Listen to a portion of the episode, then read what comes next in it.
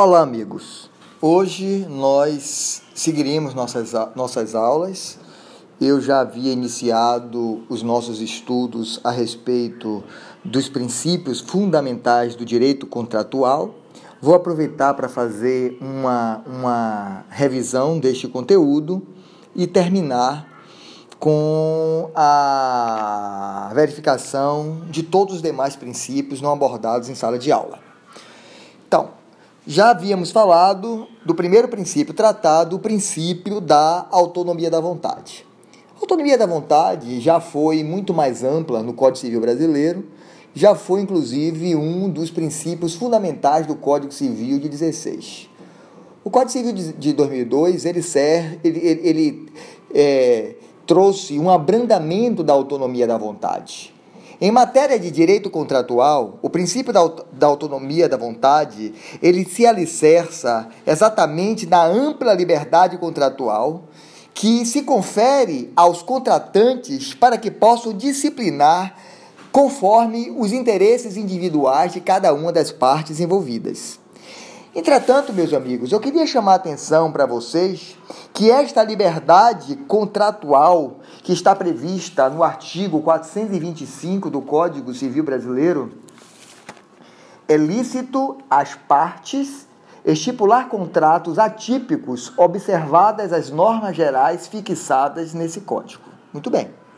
Embora nós já tenhamos verificado a possibilidade de das partes poderem estabelecer regras que valem como se fossem leis para as partes pactuantes, o, o artigo 421 do Código Civil Brasileiro ele traz um freio a esta liberdade de contratar. De forma que dispõe o artigo 421 que a liberdade de contratar será exercida em razão e nos limites da função social do contrato.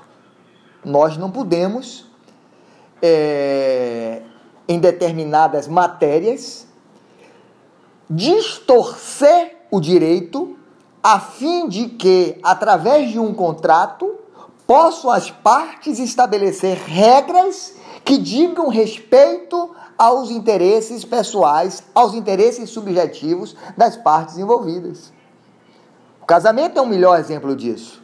O casamento não admite, em se tratando de norma cogente que é, o casamento não admite que você possa estabelecer regras que contrariem as previsões do, da própria lei, do próprio Código Civil, para, é, em razão desta liberdade conferida às partes contratantes. Então, a liberdade contratual, é, ela possui limitação. E o interesse da sociedade deve sempre prevalecer quando este interesse social maior, público, vamos dizer, colide com os interesses individuais, ainda que o contrato seja uma regra para estabelecer normas relativas relativas simplesmente a quem está contratando. Contratando. Então, o princípio da autonomia da vontade se alicerça na ampla liberdade é, contratual. Ele serve de fundamento para a celebração, sobretudo de contratos atípicos. O que são contratos atípicos? É o que resulta de um acordo de vontades não regulado no ordenamento jurídico brasileiro, especificamente. Né? É um contrato que é gerado pelas necessidades e interesses de cada uma das partes envolvidas. Eu já dei em sala, sala de aula um exemplo de contrato atípico: o contrato de locação para encomenda de imóvel é, para ser locado. Né? Eu dei o exemplo das farmácias. Quem quer investir na Bahia, então faz um contrato de locação encomendando determinados imóveis que possa atingir os interesses de quem pretende se estabelecer. É... O segundo princípio a ser tratado, também já foi abordado em sala de aula, é o princípio da supremacia da ordem pública. E aí eu vou fazer com vocês, pedir para vocês se reportarem ao artigo 2000,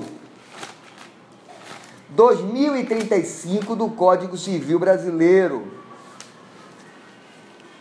A validade dos negócios e demais atos jurídicos constituídos antes da entrada em vigor deste Código obedece ao disposto nas leis anteriores, referida no artigo 2045, mas os seus efeitos, produzidos após a vigência deste Código, aos preceitos dela se subordinam, salvo se houver sido previstas pelas normas, pelas partes determinadas de execução pelas formas, é, pelas partes determina, determinada forma de execução. Então, minha gente, no artigo 2035, a doutrina considera é, de ordem pública todas as normas que instituem, por exemplo, a organização da família, do casamento, filiação, adoção, alimentos. Então, essas regras, essas regras, elas são de interesse maior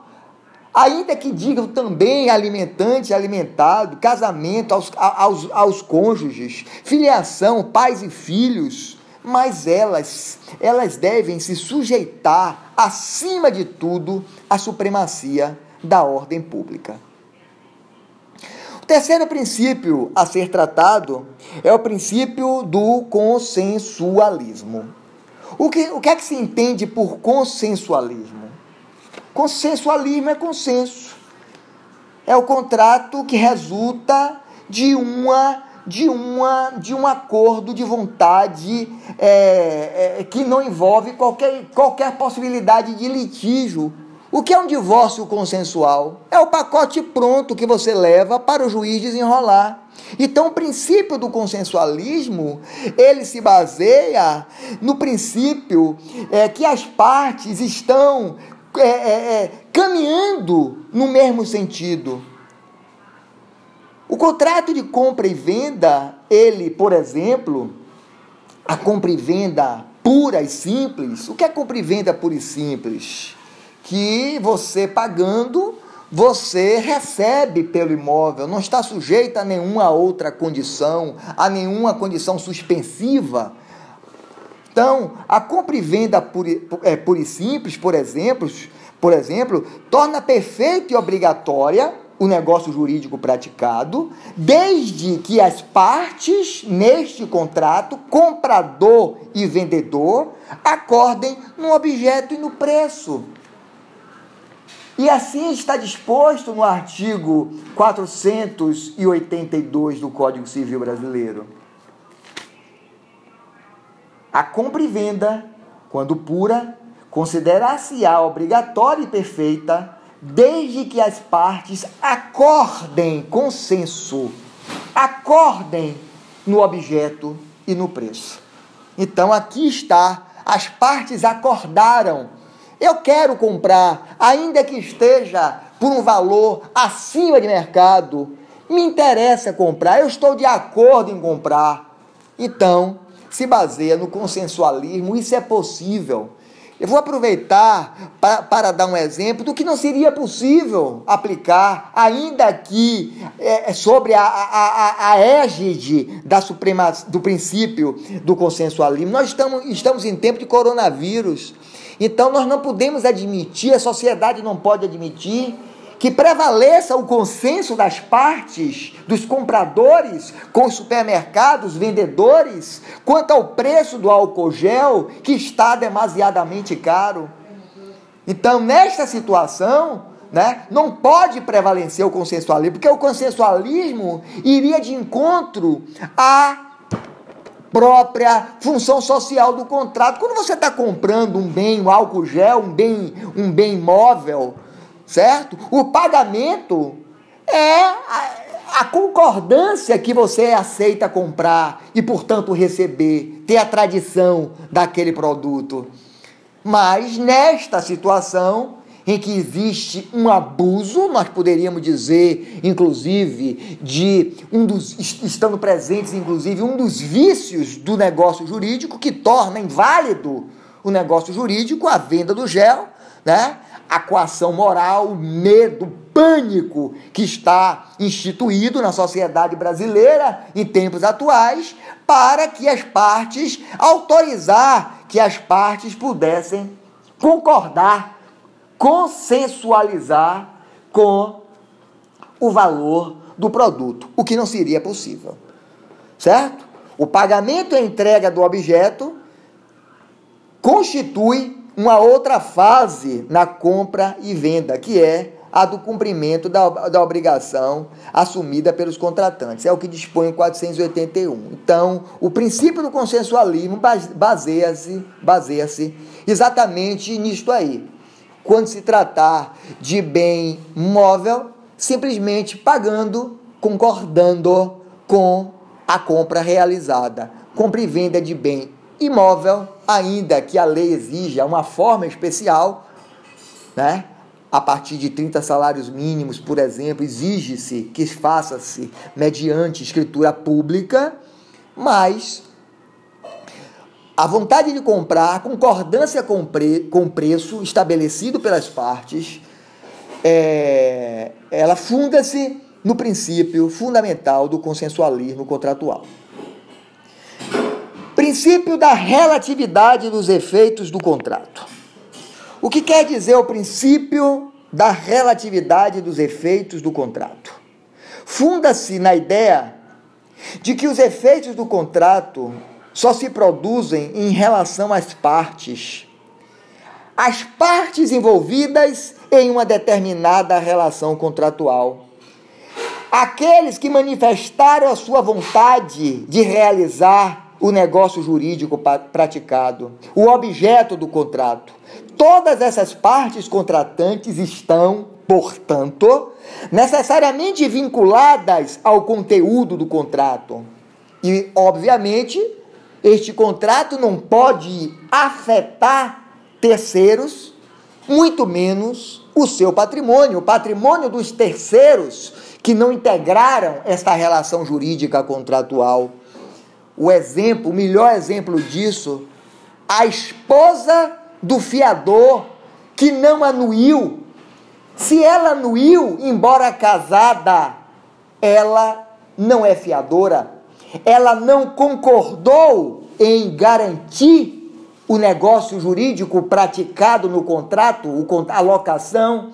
Então, se houver inadimplemento do contrato, o seu patrimônio, o patrimônio da esposa do fiador que não anuiu, que não deu outorga para a garantia contratual, não pode se responsabilizar pela concordância realizada pelo seu marido, pelo acordo, pelo compromisso firmado pelo seu marido, de modo que ela pode afastar futura penhora do seu bem mediante o recurso de embargos de terceiro, através do qual a ameação do seu patrimônio será protegida. Obviamente que vocês percebem aí que o princípio da relatividade dos efeitos do contrato ele sofre atenuação pela função social do contrato. O contrato tem que atingir uma função social. E nós não faríamos, né? Aí você volta para a regra do 421. A liberdade de contratar será exercida em razão e nos limites da função social do contrato. Então, embora tenhamos a mais ampla autonomia para contratar, esta liberdade de contratar ela deve respeitar determinados limites impostos pela própria lei. Não é uma interferência do Estado nas relações privadas dos contratantes. Não, não é. Né?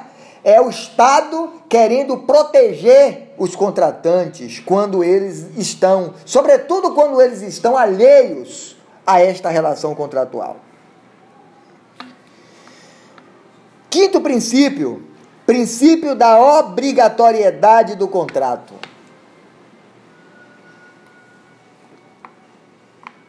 Chamei a atenção de vocês que o princípio da obrigatoriedade dos contratos também pode ser denominado de princípio da intangibilidade ou da força vinculante dos contratos. Aliás, é, é, existem, é, existem doutrinadores que falam do princípio da intangibilidade ou da força vinculante do contrato.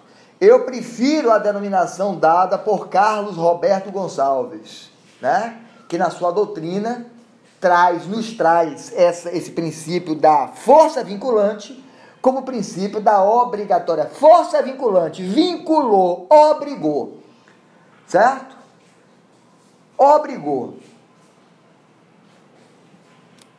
O que quer dizer em que constitui este princípio da intangibilidade dos contratos? Significa, meus queridos, a irreversibilidade da palavra empenhada. Quando nós contratamos, obviamente que nós não podemos voltar atrás. Afinal de contas, o contrato visa dar garantia, garantias às relações jurídicas. E se nós ainda assim, fazendo um contrato, não tivéssemos esta garantia, certamente nós estaríamos perguntando qual seria a função de contratar. Para que contratar? Eu quero chamar a atenção de que, embora os contratos é, basicamente se fundem na impossibilidade da reversão da palavra empenhada, né, eles proíbam que as partes voltem atrás, este princípio também é atenuado pela função social do contrato, pelos limites de contratar. Nós estamos em tempos de coronavírus, então vocês verifiquem que esta pandemia ela não apenas modifi não, não modificou a nossa forma de trabalhar, a nossa forma de viver, a nossa forma de execução de dar as nossas aulas. Vocês não poderiam rever os contratos com a Universidade Jorge Amado em razão das aulas agora estarem sendo executadas desta, através dessa plataforma digital que eu insisto, não é EAD porque no dia da aula, agora, nesse momento, nós estamos tendo a possibilidade do professor estar à disposição de vocês, tirando todas as dúvidas, trazendo comentários, discutindo casos concretos, de, em, em, em, forma, em, em momento instantâneo. Então, quando vocês pactuaram um contrato com a Faculdade Jorge Amado, com a Unijorge, a Unijorge não poderia, em situações de normalidade, transformar as aulas presenciais em aulas à distância. Da mesma forma que nesta situação de excepcionalidade, de força maior, vocês não poderiam pedir a revisão do contrato voltar atrás das cláusulas contratuais assumidas, pelo que vocês se vincularam, as cláusulas que vincularam vocês ao objeto do contrato, simplesmente arguindo que as aulas não estão sendo executadas da forma contratada, porque nós estamos tratando de uma situação excepcional. Certo? Entretanto, em situação, em situações de anormalidade, Obviamente, obviamente que o princípio da obrigatoriedade do contrato, ou intangibilidade, ou força vinculante, é um princípio que vincula as partes pelas palavras, pelas cláusulas. As cláusulas são palavras assumidas por quem contratou.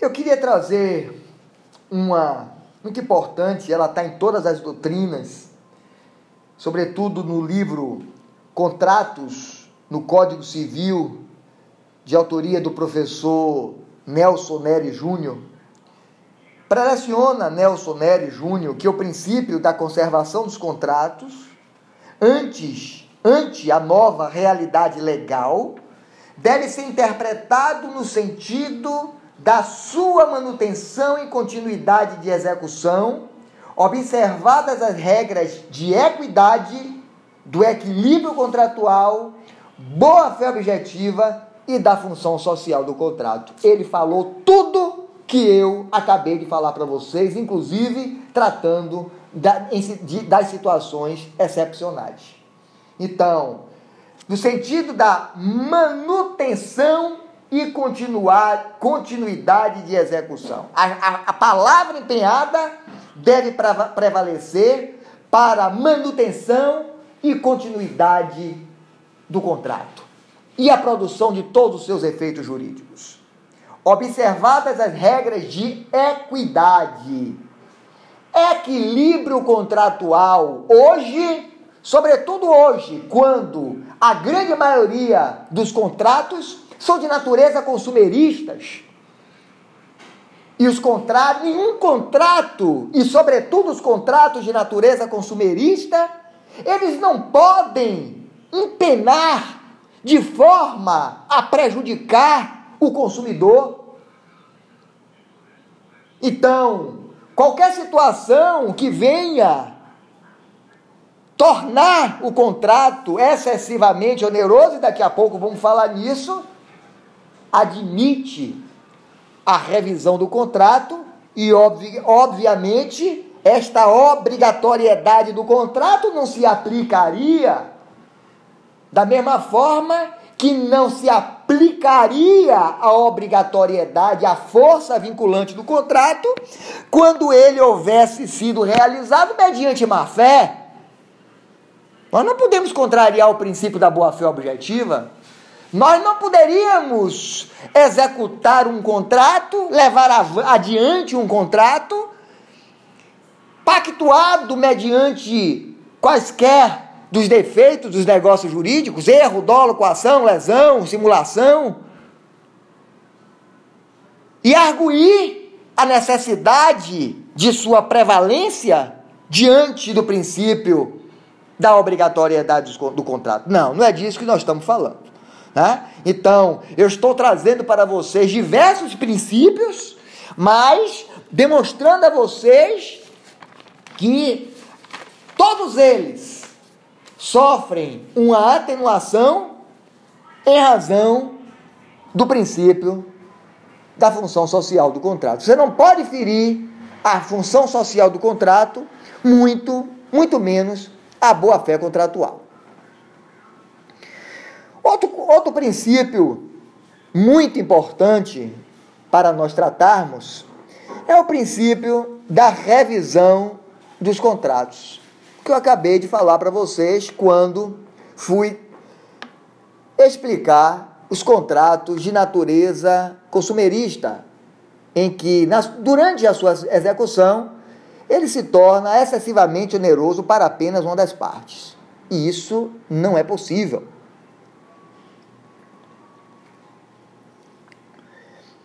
Pelo princípio da revisão do contrato, permite-se aos contraentes recorrerem ao judiciário para obtenção, alteração da convenção das cláusulas contratuais estabelecidas. De forma que aquele contratante que está suportando uma obrigação, uma cláusula excessivamente onerosa em seu desfavor, possa buscar uma condição mais humana de contrato, a função social do contrato. Obviamente que ele está aplicado em determinadas situações. Entre nós a doutrina brasileira já foi pacificado a teoria da imprevisão. Todos os tribunais todos os tribunais aplicam a teoria da imprevisão de forma a poder revisionar, rediscutir, estabelecer novos parâmetros em contratos cujas obrigações tornaram-se excessivamente onerosas para uma das partes pactuantes.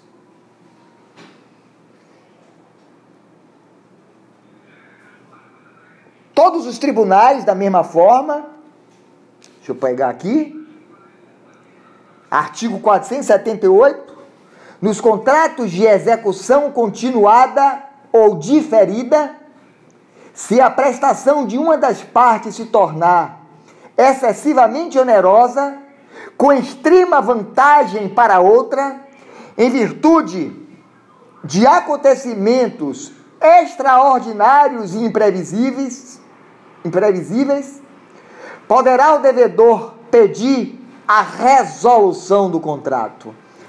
Resolução do contrato que muitas vezes, minha gente, de forma errada, inadequada, nós, fal nós falamos rescisão do contrato. Isso será assunto de uma aula específica.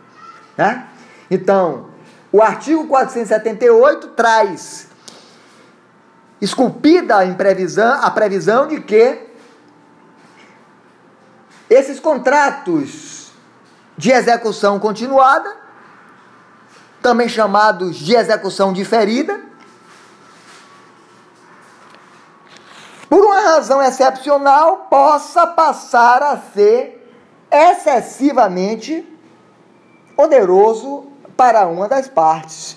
E nessas circunstâncias deverá a parte que suporta esta obrigação excessivamente onerosa discutir a impossibilidade de permanência dessa situação que lhe onera. A inflação, a inflação, repito, isso se questiona muito em prova, a inflação não pode ser alegada pela teoria da imprevisão. Por quê? Porque a imprevisão é algo que pode ser previsto. A inflação não é imprevisível. Então, se você, por exemplo, compra um carro mediante as regras, as regras que se sustentavam até então no mercado brasileiro, juros de veículos, juros para é, financiamento de veículo. Qual era a taxa média básica? 0,8%.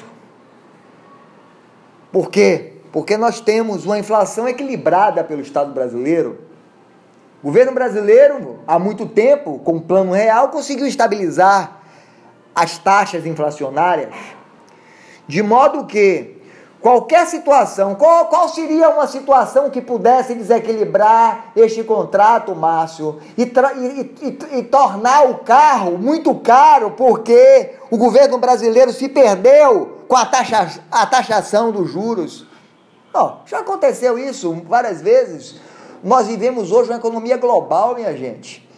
Então, em pleno governo Lula, nós vivíamos uma serenidade do plano real implantado pelo governo, pelo ministro Fernando Henrique Cardoso do governo Itamar Franco e o impacto da bolha imobiliária americana trouxe reflexos para o mundo e por que não trouxe para o Brasil, fazendo uma, trazendo um certo é, descontrole inflacionário para o Brasil, que impactou os mercados, tornou o carro mais caro depois de comprado, depois de estabelecido o parâmetro do financiamento, que você pode revisionar? Não! Não pode revisionar. A previsão, a inflação é algo previsível. De modo que quando nós falamos em teoria da imprevisão, nós estamos falando de imprevisão, daquilo que é imprevisível. E o imprevisível, o que não pode ser visto por nenhuma das partes contratantes, desequilibrou o contrato. Então, por esse princípio da revisão dos contratos ou onerosidade excessiva, as pessoas, a pessoa, o contratante, que a doutrina prefere falar o contraente, né?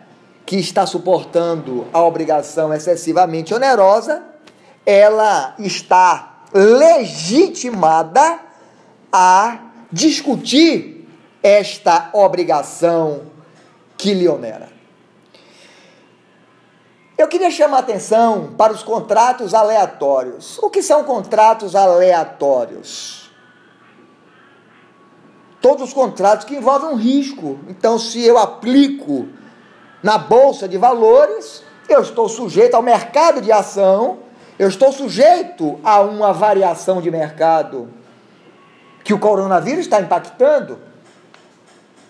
Então eu não posso discutir o contrato que eu fiz de aplicação financeira, porque ele se baseia na aleatoriedade, da mesma forma que eu posso ter lucros excepcionais. Então, eu não posso comprar a safra de cacau, quem é do sul da Bahia sabe. A safra de cacau, ela é negociada quando o cacau começa a florir. Você não viu, você não sabe quanto qual, qual, qual será a verdadeira produção agrícola, mas o comprador já compra e compra baseado em estimativa dos anos que se passaram e paga ao fazendeiro. Ele comprou, ele comprou toda a safra do coronel. E aí, minha gente, as, as, chuvas demasiadas, o sol demasiado, a vassoura de bruxa que pode destruir toda a agricultura e nada colher, não obrigaria o fazendeiro a devolver o que recebeu, porque vendeu e prometeu entregar. Nós estaríamos aqui diante de um contrato aleatório que não se aplica à teoria, o princípio da onerosidade excessiva, muito menos a teoria da imprevisão.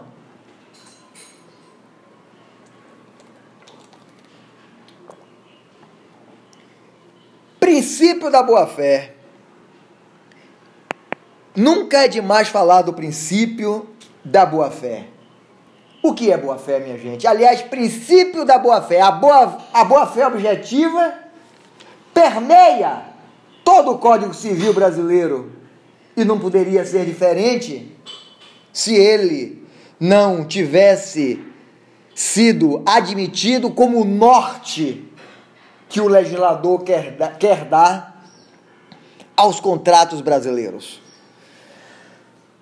O artigo 422 do Código Civil dispõe que os contratantes são obrigados a guardar, assim na conclusão do contrato, como em sua execução, os princípios de probidade e boa-fé. Muito bem. Aqui, quando eu falo de boa-fé, eu estou falando de probidade. O que é ser probo? É ser fiel. Eu estava dando, gravando uma aula ontem, anteontem, de obrigações e desculpe, de, de relação de consumo. E eu estava dizendo exatamente que a boa-fé que tipifica ou caracteriza os acidentes de consumo, eles não são inerentes àquela relação consumerista, mas a todos os contratos em geral. E eu citei, por exemplo, a situação de que é de contrato, não é de consumo, para a turma de consumidor. Então, eu vou trazer para vocês a mesma situação. Digamos que em janeiro de 2020 eu tenha comprado um veículo zero quilômetro. E no mesmo mês que comprei, que eu avariei o carro, eu capotei o carro que não estava no seguro. E eu consegui fazer a funilaria do carro, troquei a capota, realizei a pintura e toda a avaria sofrida está imperceptível. O veículo tem dois mil quilômetros rodados, mas me orientam a vender, porque aquele carro perdeu o valor de mercado diante o capotamento. E quando alguém chega na minha casa para comprar o veículo, para verificar o, as condições do veículo, trazendo inclusive um mecânico, um expert. O próprio mecânico, mecânico não consegue identificar as avarias que aquele carro sofreu. Se o provável comprador, perplexo com o estado de novo em que o carro se encontra, afirmar realmente está em estado de zero. E eu simplesmente, ao ouvir a perplexidade do provável comprador, eu, na qualidade de proprietário do carro, me silenciar e não o advertir quanto às avarias sofridas, eu estou agindo de má fé. Eu estou cometendo um dolo dolo por coação, dolo por, por ação, que representa defeito de negócio jurídico, eu não estou de boa fé, não estou de boa fé. Portanto, explicava eu para os meus alunos de consumidor que, embora esta relação não seja de consumo, há o dever de responsabilidade, há o dever de probidade. E aqui aplicar-se-iam os prazos prescricionais para a resolução do contrato pelas regras do Código Civil brasileiro. Se fosse de relação de consumo, aos prazos previstos no Código de Defesa do Consumidor, né? Para os vícios redibitórios, também chamado de vícios ocultos, aqueles que não podem são de difícil, difícil percepção e não foram identificados no ato da transação. Então, minha gente, boa fé, probidade, né? O artigo 422 que há pouco eu li para vocês, o artigo 422 do Código Civil Brasileiro, ele traz a cláusula geral da boa-fé objetiva contratual.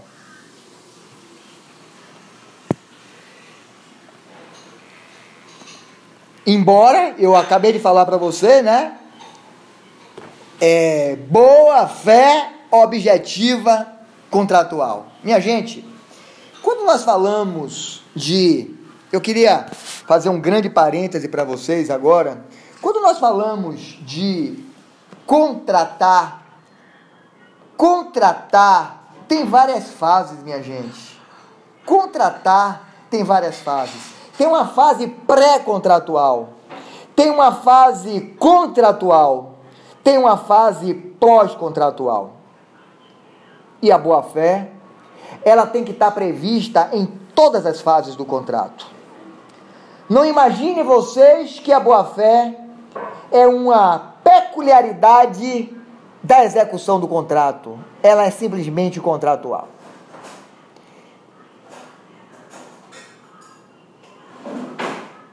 Avenida Luiz Viana Filho, também chamada de Paralela, onde nós estudamos, é uma das áreas, é, se loca, a Avenida Luiziana Filho se localiza numa das áreas mais valorizadas de Salvador. Imagine vocês se eu tivesse construído um imenso imóvel que, por conta da crise imobiliária brasileira, se encontra há três anos sem que eu consiga alugar. Ele é constituído de um enorme lojão de dois pavimentos. E um de vocês, tentando locar na minha mão,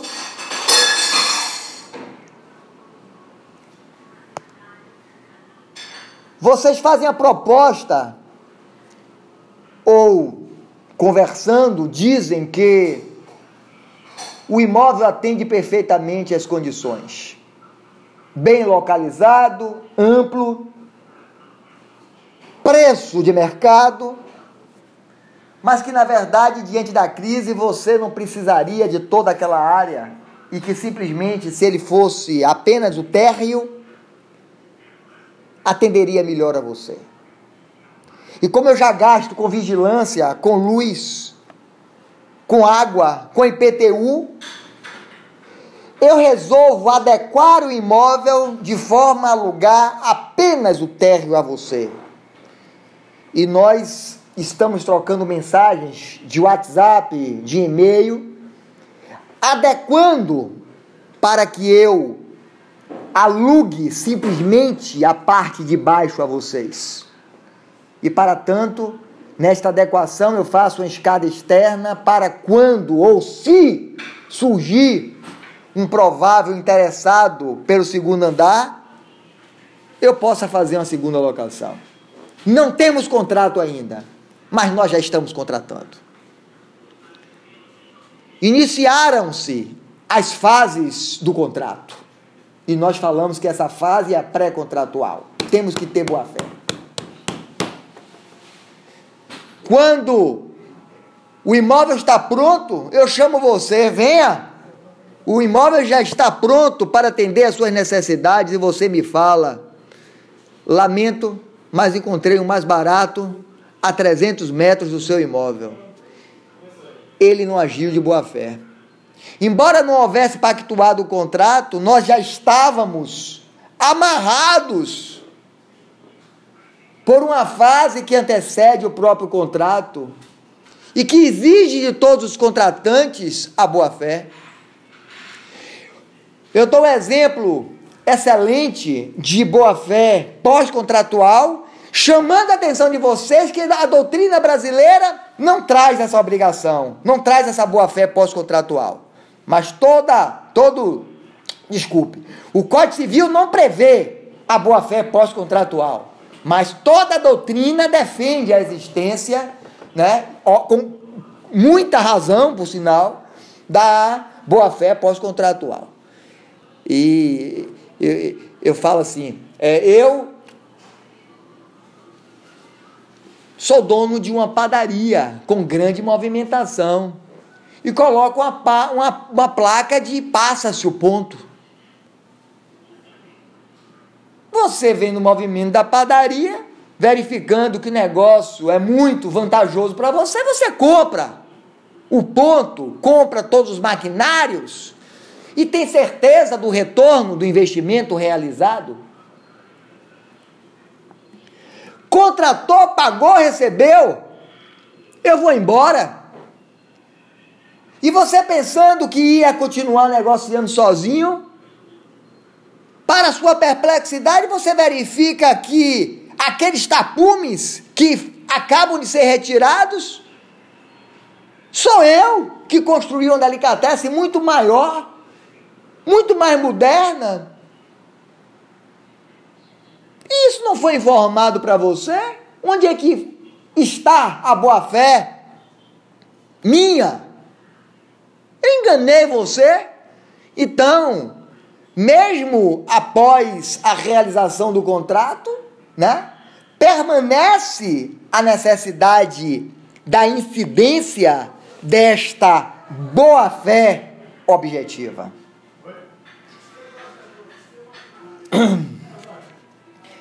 Quando nós falamos de boa-fé, é, boa-fé objetiva, é, muitas vezes se fala, já estou ficando rouco, se fala na violação positiva da obrigação.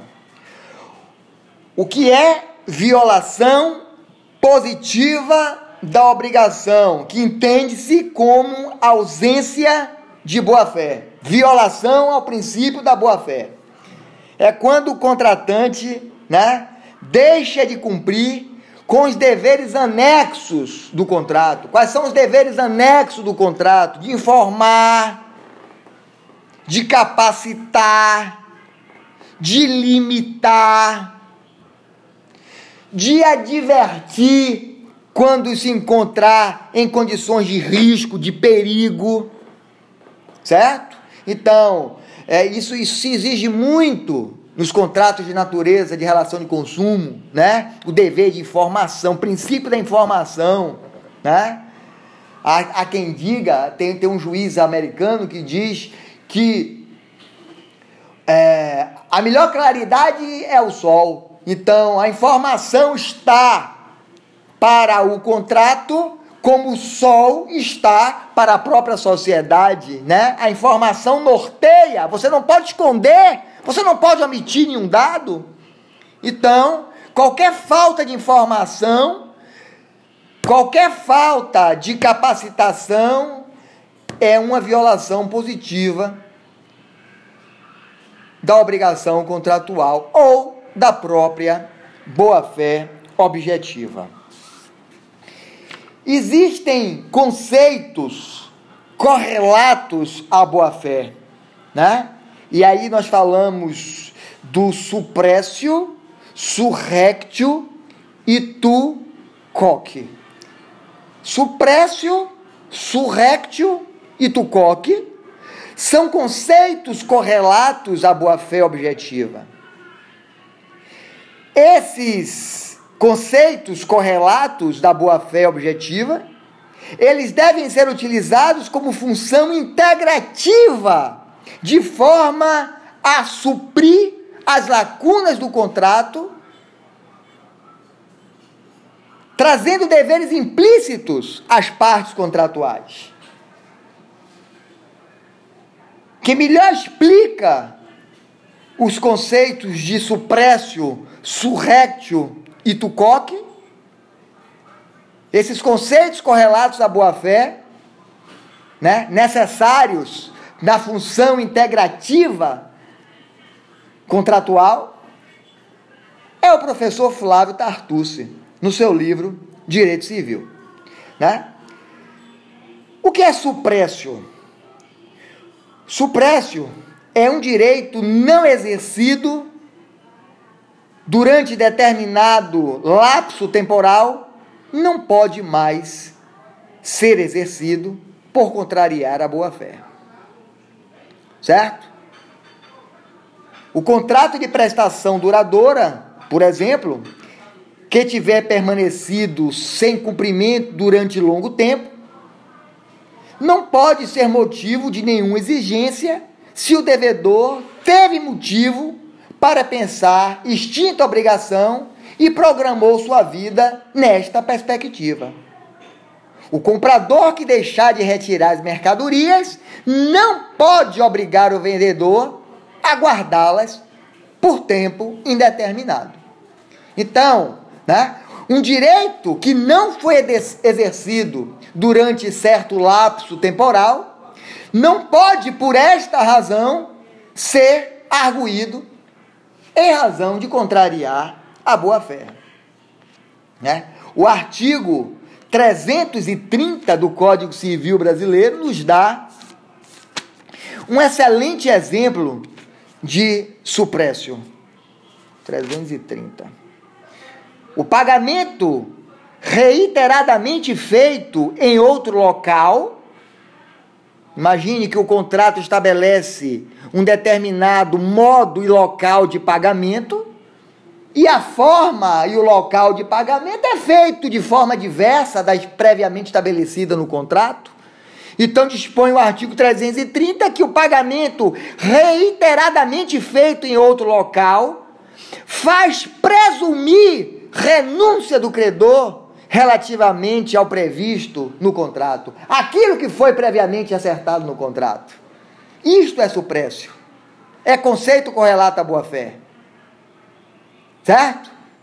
Então, se você aceitou receber sempre de forma contrária ao que contratualmente estabelecido, não autoriza você a arguir de forma diversa.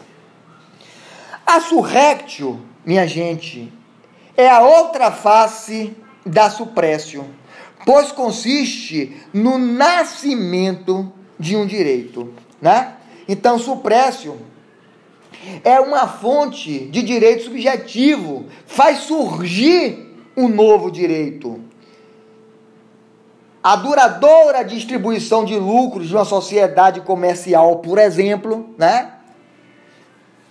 Estabelece numa sociedade comercial, isso é um exemplo trazido por Carlos Roberto Gonçalves, né? Estabelece numa relação comercial uma determinada forma de distribuição de lucro na sociedade comercial, e essa distribuição de lucro, que é extraordinária, ela vem, feito, vem sendo feita maior, de forma a incentivar as pessoas.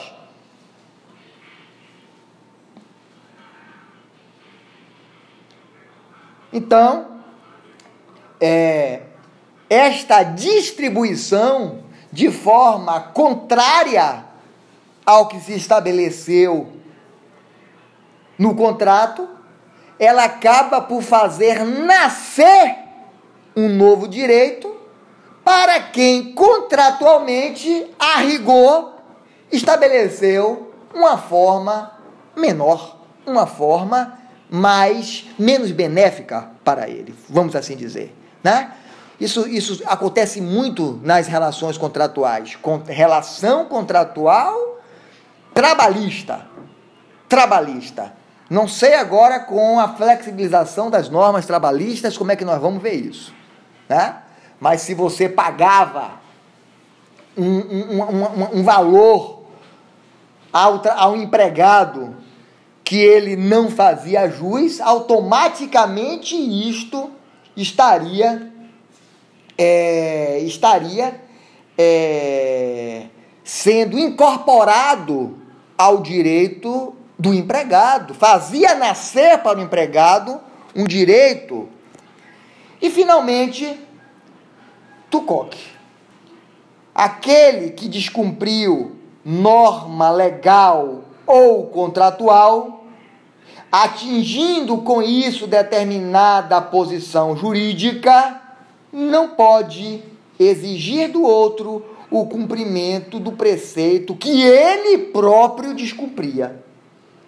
Então, minha gente, o condômino que viola a regra do condomínio e deposita o lixo na porta de sua casa, contrariando o estatuto, a convenção do condomínio,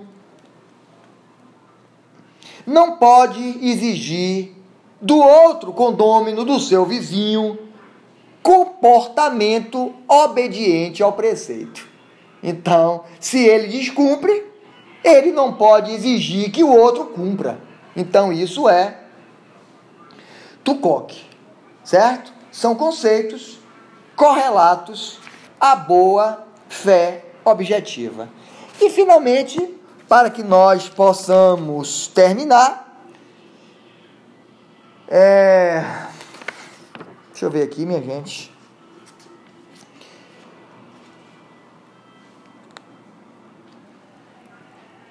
o que se chama de, isso vem do direito americano, princípio da mitigação dos contratos. Né? Princípio da mitigação dos contratos, ou mitigação dos prejuízos contratuais. Ele vem do direito, não do direito americano, do direito inglês, é duty to mitigate the loss. O que é que significa o princípio da mitigação dos prejuízos? Inovação verificada primeiramente no direito anglo-saxão, como acabei de afirmar para vocês. Neste, por este princípio, a vítima do inadimplemento contratual, mesmo quando não contribui para o evento danoso, tem não apenas o dever de proceder de sorte que é o dono, que o dano não se agrave, mas também o de tentar reduzir todos os danos passíveis de acontecer. Exemplo: os contratos bancários. O banco, minha gente, não pode permanecer inerte enquanto a dívida que o cliente tem com a, a instituição financeira aumenta, galopa a cada dia. Deixe de pagar o cartão de crédito. Deixe de pagar o cheque especial. Você tem com o cartão de crédito uma relação contratual. Você tem com o cheque especial uma relação contratual. São linhas de crédito que lhe estão sendo concedidas. De forma que, se você é inadimplente,